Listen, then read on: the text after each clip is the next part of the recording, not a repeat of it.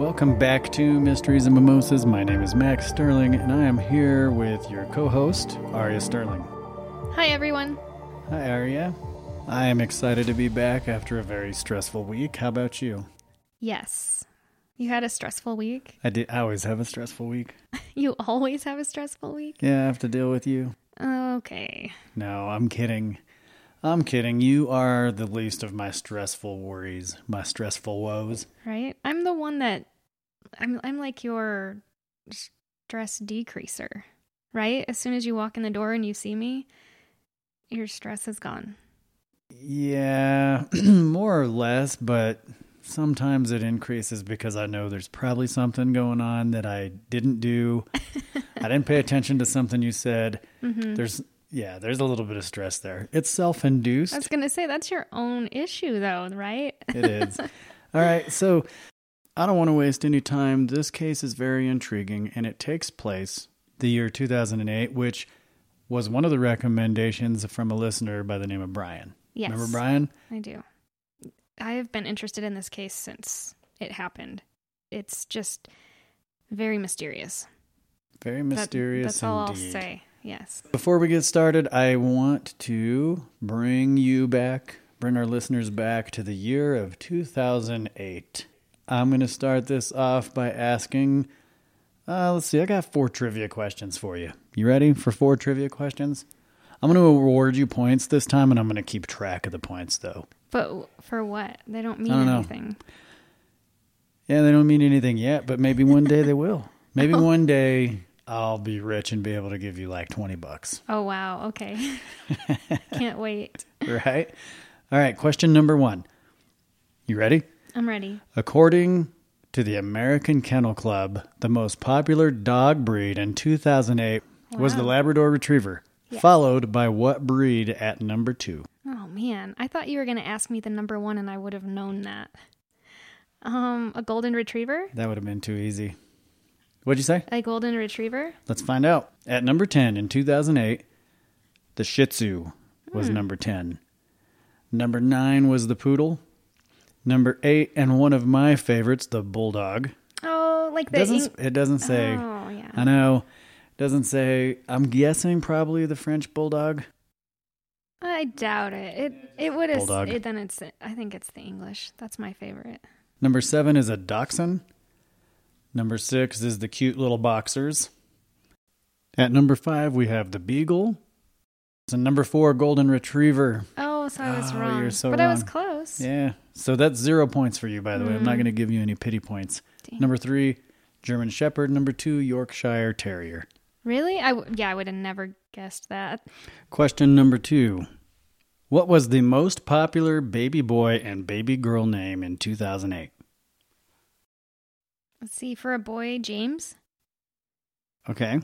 and a girl in 2008, Mia. No, Hmm. sorry. That's zero points for you. According to babycenter.com, the top baby girl name was Emma, and the top baby boy name was Aiden. I think the last time we did that trivia, I guess Emma for the girl then too. I think you did. I almost did it again, but I was like, okay, I can't keep saying the same name. Well, you can. Maybe one day you'll get it right. well, I would have today. I should have just said it. Follow your gut. That's a good intuition advice, right? Or good advice. Just good advice. I don't know what That's a- that's a- intuition advice is. It's a good piece of advice. Follow your intuition. There you go. Yeah. Go if with your something's gut. amiss, Don't second guess yourself. right, Whatever Yeah. you think is the right answer the first time, just stick with that. Don't Yeah. go back and change it. right. Just like I'm sure you were like, oh, it's probably the Yorkshire Terrier. Okay, no, I never thought I that. didn't think so. this famous movie was released on May 2nd, 2008, starting the Marvel Cinematic Universe. Iron Man? Wow. Yeah. Was it? Good for Oh, you. wow. Proud of you. What is it? Iron Man. Iron Man. Yes. Starring. No, it's not a bonus point, so don't ask. You got one so far. Okay, it's um. Oh my gosh. Cuba Gooding Jr., No, Tom Hanks, no, it's um. Arnold Schwarzenegger. I can't picture him. Why can't I think of his uh, Robert Downey Jr. Okay, one out of three. That's not bad. No.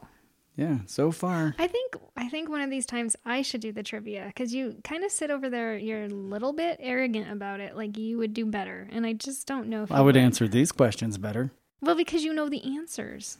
You looked them up. Yeah. Okay. True. All right. Question number four.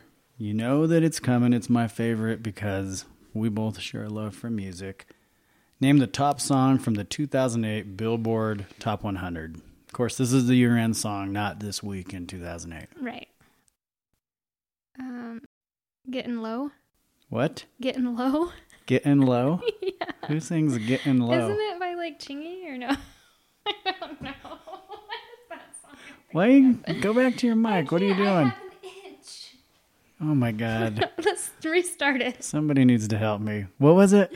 I'm not saying it again because you made fun of me. So No, I'm not. I just I didn't I didn't hear you because you weren't in your mic. So I what guess you did. Getting Getting Low low.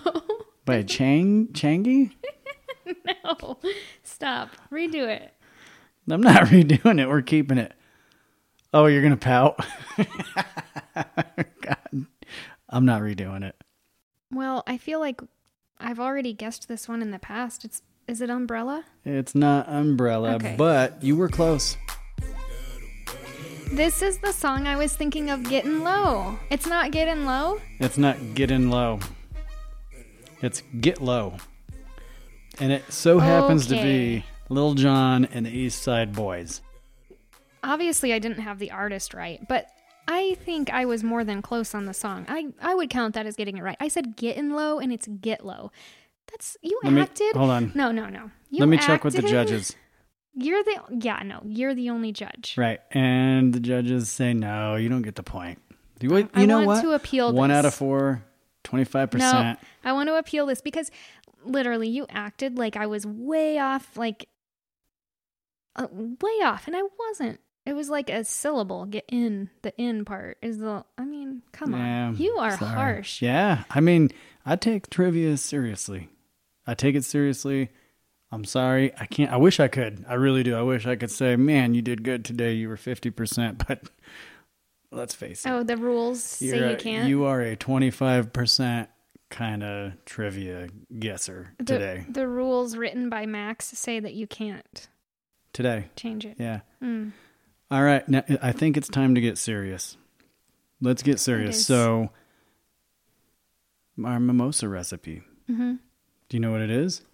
Oh yeah, it's Grinch mimosas, and I'll let Um, you give the recipe. And the Grinch mimosas are awesome. This is the actually my favorite recipe that we've done in quite some time. How do you say it? The blue stuff? Uh, blue curacao. Curacao. Yeah. Mhm. So, blue curacao. I'm not going to tell you how much. I wing it. I literally just am like, man, that looks good. Blue curacao, orange juice. The orange juice turns it green. Add champagne. I might may or may not have added vodka to yours. No, I'm just kidding. I didn't. Blue carousel, orange juice, champagne, And and what? edible glitter. Oh yeah, the green edible glitter. That Yeah. stuff is pretty cool. hmm Check it out on our Instagram page at Mysteries and Mimosas Podcast. There you'll see a picture of it. We actually uh, rimmed the uh, glass with green candy canes. Yes. And just a tip up. out there, we did the um, those soft candy like candy cane balls. Candy cane balls. What are they? I, I mean, they're peppermints. But Yeah, they're, well, like- spearmint though, because they're green. But they're like the chalky ones instead of like the candy cane texture because we couldn't find regular candy canes. So Yeah, candy cane balls. uh, sure, okay. Well, You're- you're, so immature. Oh, Take I this am? serious, please. Oh my gosh. No. okay, so anyway, but yeah, lesson learned. The chalky candy cane balls or spearmint mints, whatever you call them. What did you call them? Spearmints. They're that's what it is. Spear instead of peppermints, they're spearmint. Okay, yeah. So the chalky peppermints they don't stick to the glass as well as uh, the actual candy canes from our other Christmas Christmas mimosas, but um, still good nonetheless. Yeah, it's just because they're not as sticky as a regular candy cane, but they work. They, Yeah. they still look pretty. Yes, they do. Just like you. Aw, that's nice. So today we're going to be discussing the case of Brandon Victor Swanson. Brandon was born on January 30th, 1989, in Marshall, Minnesota. At the time of his disappearance, Brandon was a 19 year old student at Minnesota West Community and Technical College in Canby, Minnesota. Brandon was taking classes in a wind turbine program that was offered at the college. On May 13th, 2008, Brandon was celebrating the completion of his second semester in college. He started his celebration at a friend's home in Lynd, which is approximately seven miles southwest of Brandon's home in Marshall. From there, Brandon drove to another friend's home in Canby, which is approximately 35 miles northwest of his home in Marshall. Friends reported to police that Brandon was consuming alcohol at both parties, but that he did not appear to be intoxicated when he left. The drive from Canby to Marshall was a straight shot southeast along Minnesota Highway 68. Brandon was very familiar with this route because he traveled it almost daily to go to his college campus. Do you know how far it is from college campus to home, or like like not how far, but the time it takes? I would say it's it's about 35 miles. So maybe So not that long. like a half an hour, Okay. 35 minutes or so. So Um, definitely an area he's obviously familiar with. Yeah, because the col- the college campus is in Canby, which is where he was at that second party at his friend's house in the same place in Canby. So Brandon, like I said, he was very familiar with this route um, because he traveled it almost every day to go to his college campus. However, when Brandon left his friend's home in Canby just after midnight on May 14th, he chose to take the back roads instead of the highway. Okay.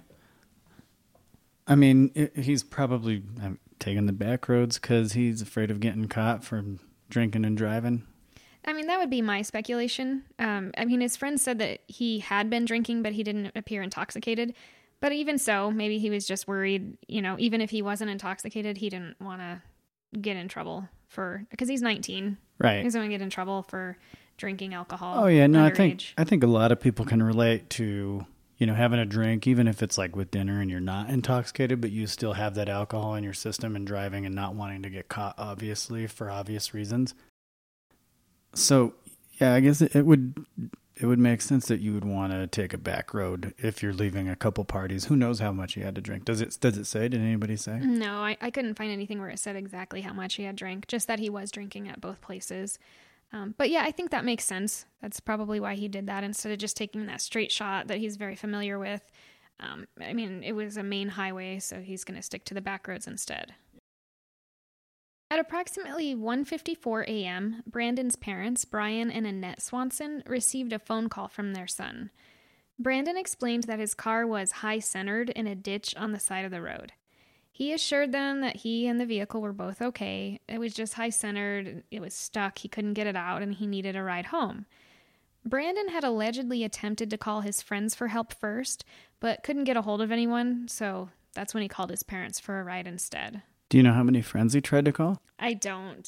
I I didn't get specifics on that. Um, Okay. Brandon explained to his parents that he was near the town of Lynd um, and that he could see lights from the town in the distance. Brian and Annette headed from their home in the direction of Lynd. Um, Brandon and his parents had come to an agreement that they would flash their, his parents would flash their headlights when they saw him, and he would flash his headlights back so that they could signal each other to each other um, that they had found one another. Okay. But when Brian and Annette got to the place that Brandon had described, they were unable to locate him. So eventually, Brandon told them he would just begin walking across a field toward the lights that he saw from the town. They agreed to meet in a nightclub parking lot in Lynd. Um, and, and according to his parents, they didn't think Brandon sound intox- sounded intoxicated or anything on the phone. They they said it, he seemed normal. Yeah, I, I wonder how much you know he's used to drinking, because I, when when we you know when somebody has an alcohol problem, I'm not saying that Brandon has an alcohol or had an alcohol problem, but sometimes when people drink a lot, they can they can what they can be called what you call a functioning alcoholic, where only the people closest to them really understand and really know that they've been drinking or that they have that problem. They can fool you know most anybody else just because they can function at that level. So I, I mean, I'm not saying that's the case here, but if he was, you know, a regular drinker, maybe He had a that doesn't mean a whole lot. for it. yeah, maybe he had a tolerance. Yeah. It could be. I, I don't know, you know, how often he drank alcohol. But Brandon remained on the phone with his parents as he walked through the field. They had been on the phone for approximately 47 minutes when Brandon exclaimed, Oh shit. I've also read in my research that Brandon said something to the effect of, Oh, not another fence, and then, Oh shit. Silence followed. The call was still connected, but there was no sound coming from Brandon's end. His parents waited for a response, and after not getting one, uh, Brian and Annette ended the call and then attempted multiple times to call Brandon's cell phone back. The phone would ring and then eventually go to voicemail. Okay, so that's interesting. So the so the the the call stayed connected. It wasn't until the parents hung up that you know they were disconnected from the call, and then they called back and it would ring before going to voicemail. So it, it wasn't like the phone was off or even damaged or anything where it would go directly to voicemail. It rang before going to voicemail, meaning it was still on. Yeah, it seems like he had dropped it potentially because although they couldn't hear anything on his end, it didn't, the call wasn't ended. It was just like the phone had fallen down and there was nobody on the other end. And silence. Yeah. So Brian and Annette reported Brandon missing to the police that morning at approximately 6:30 after trying unsuccessfully, you know, for a few hours to locate him. The police, unfortunately, told Brian and Annette that Brandon was an adult and was allowed to go missing if he wanted, and that it wasn't uncommon for young men his age to stay out all night. They told the worried parents to wait for Brandon to show up at home. which sometimes is a very common thing among law enforcement. I know that there's laws that have been passed that, you know, kind of guide law enforcement officers into making immediate reports, you know, putting out bolos, uh, that stands for be on the lookout, um, and different different measures in order to find people. But really, what it boils down to is when you have a loved one go missing, uh, you know, we want to hope that the law enforcement officers that respond are going to take it serious because we know whether or not that person is legitimately missing because we know their behaviors and their patterns, right? And it's not like Brandon just was out at a party and then didn't come home at a specific time. He called his parents and said, Hey, can you please come help me? Can you please come give me a ride? My car is high centered. I can't get it out of this ditch. And then he says the words, Oh shit. And then his phone goes silent. I mean, to me, that's an emergency situation. Somebody is hurt or needs help. So I don't know why the police didn't take it seriously at first. I, I couldn't tell you, but it is very frustrating, and I'm sure, I'm sure Brandon's parents were very frustrated at the time. Oh, 100% without a doubt. Yeah. So after Brandon failed to return home, the sheriff's office started investigating his disappearance later that afternoon. And as part of their investigation, police obtained Brandon's cell phone records, and they discovered that Brandon had actually been near the town of Porter, not Lynd, as Brandon had thought. Porter is approximately 25 miles away from where Brandon told his parents to pick him up. So, huge discrepancy. His parents went to Lynd thinking that's where he was because that's where Brandon thought he was. Turns out his cell phone records showed that he was 25 miles away from there. So, that's why they never were able to connect, obviously. So I think this, you know, all this stuff that adds up, it, it is a testament to how intoxicated he might have been. Maybe he was a little more, you know, drunk than he thought. It could be, or he took those back roads, which he didn't normally take, and he got lost, and he, he thought he was way further away from Porter than he actually was. I yeah, don't know. got got turned around. Yep. You know, he's he's unaware of his surroundings. He's taking the back roads. I mean, we can assume to avoid the main roads. Yeah, I, mm, Yeah, I don't know what to say. I don't know. Um, but yeah, he was definitely confused as to where he was when he called his parents. So once police figured out where Brandon had been calling from that morning, they discovered his car off the road in a ditch in the 3900 block of Lyon Lincoln Road. Police reported that Brandon's cell phone was on and working well into that next day. They suspected this was the case because they called it numerous times and it would ring and then eventually go to Brandon's voicemail. Okay, so I I know that I was looking at the map because I wanted to know is this a wooded area? You know, is this somewhere where, you know, sometimes in I mean in the Rocky Mountains, for example, you can have somebody or or you know, take example the um, Grand Canyon or you know, Utah it, they have all this open space with cliffs and crevices. It's easy to to miss somebody who goes missing in those areas. Yeah, absolutely. This area looks like, I mean, according to the map today, to uh, you know Google Earth, it's pretty much farmland, flatland. There's a river that runs through there, but it has a lot of trees. I mean, I just I, I find it uh, you know hard to believe that law enforcement would miss a body doing a search. Yeah, yeah, it's it's definitely it's it's really an interesting case. So, a quote from Lyon County Sheriff Eric Wallen um, says, "The vehicle simply looked like it was stuck in the ditch or partially in the ditch. There was nothing odd about it. If a person passed by, they would think it was just parked there or broken down and stuck." Police conducted an extensive search of the area on foot as well as by air, and I've read that it was like a 140 square mile area that they had searched. Um, That's hun- huge. It's huge. It was a big area they searched.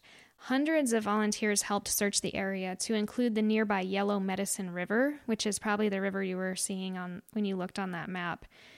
A canine led police to the river, which was approximately three miles from where Brandon's vehicle was located.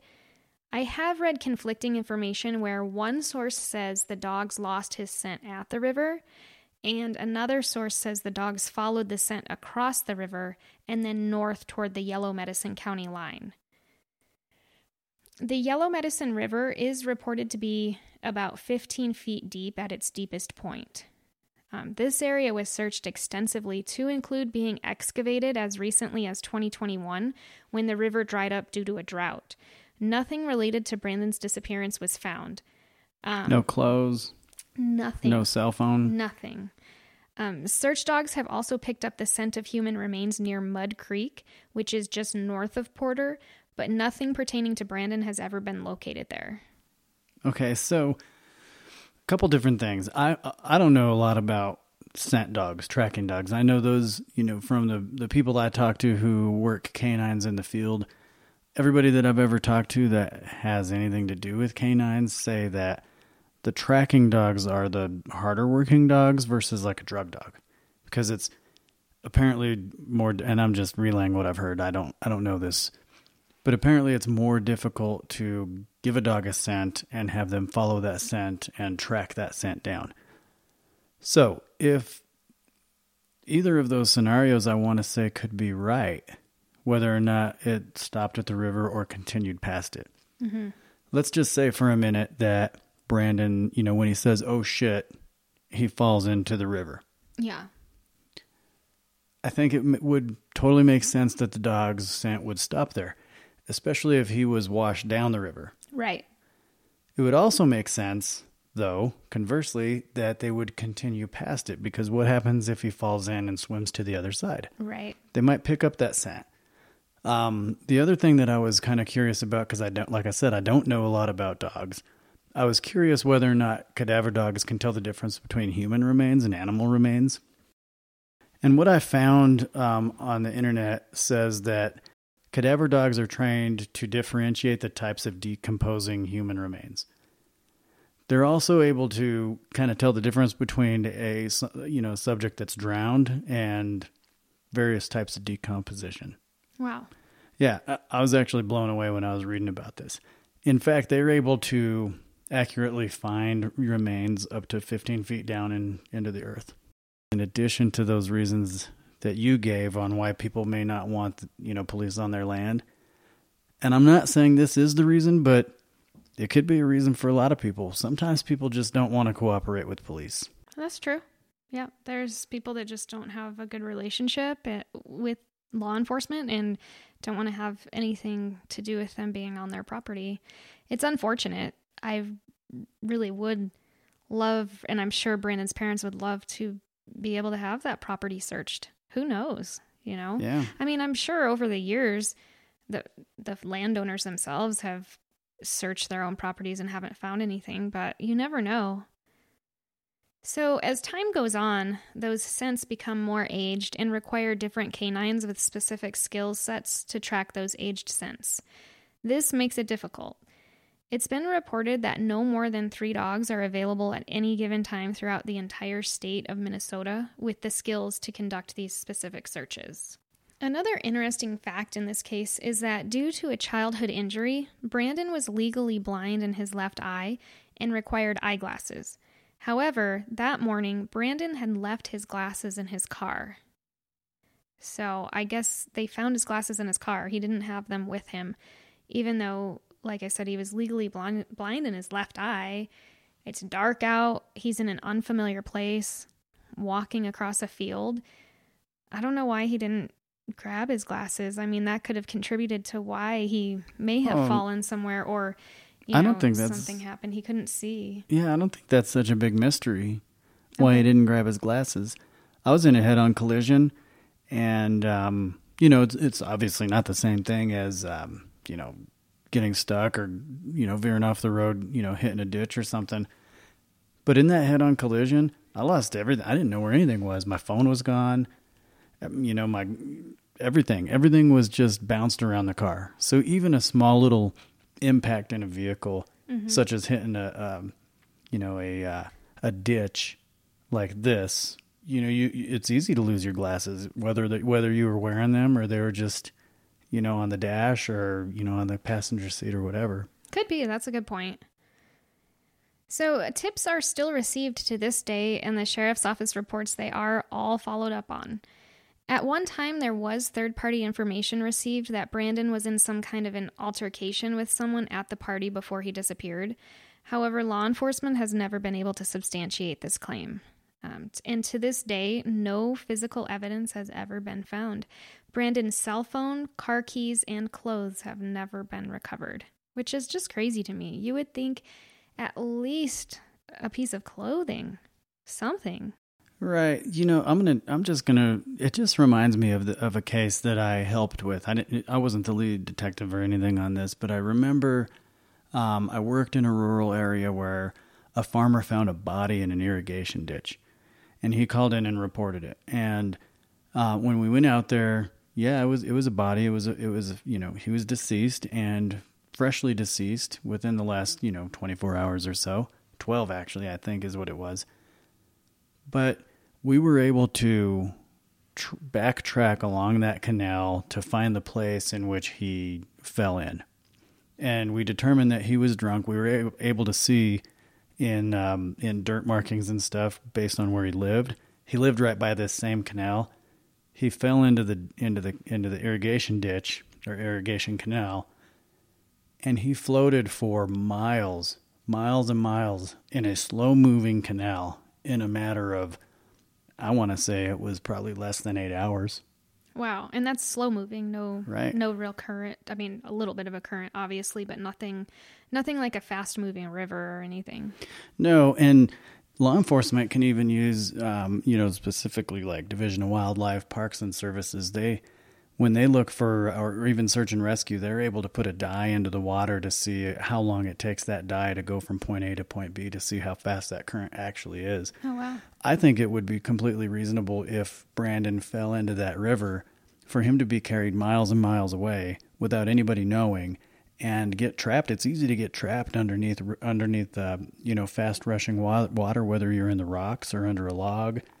Um, there's all kinds of stuff that can trap you underwater. That's true.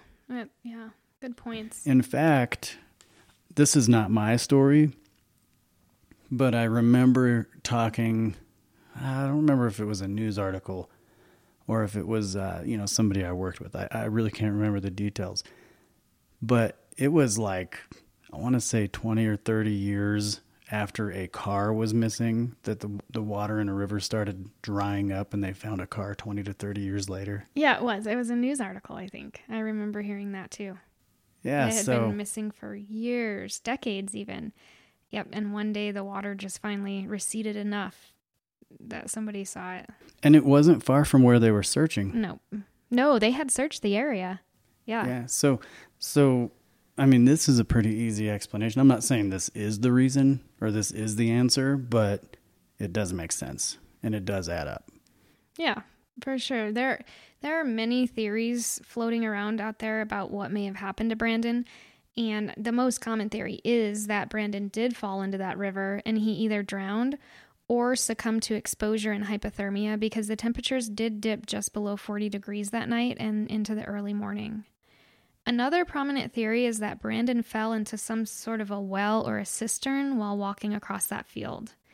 Um, it is reported that there are many wells or cisterns in the rural farmland in that area, and one may have been uncovered at that time. And he could have, like I said, it was dark out. He's in an unfamiliar place. He didn't have his glasses on. He could have tripped and fallen. And, you know, he did say, oh shit. So something happened, whether it was he lost his footing on that riverbank and fell in, or lost his footing, you know, above a well or something. I like that theory, but when we look at the information available to us, the dogs didn't track Brandon's scent to a cistern. You're right. Yeah. They Right. tracked him to a river, To the river. or beyond Mhm. a river. Yep, that's true. You're you're right.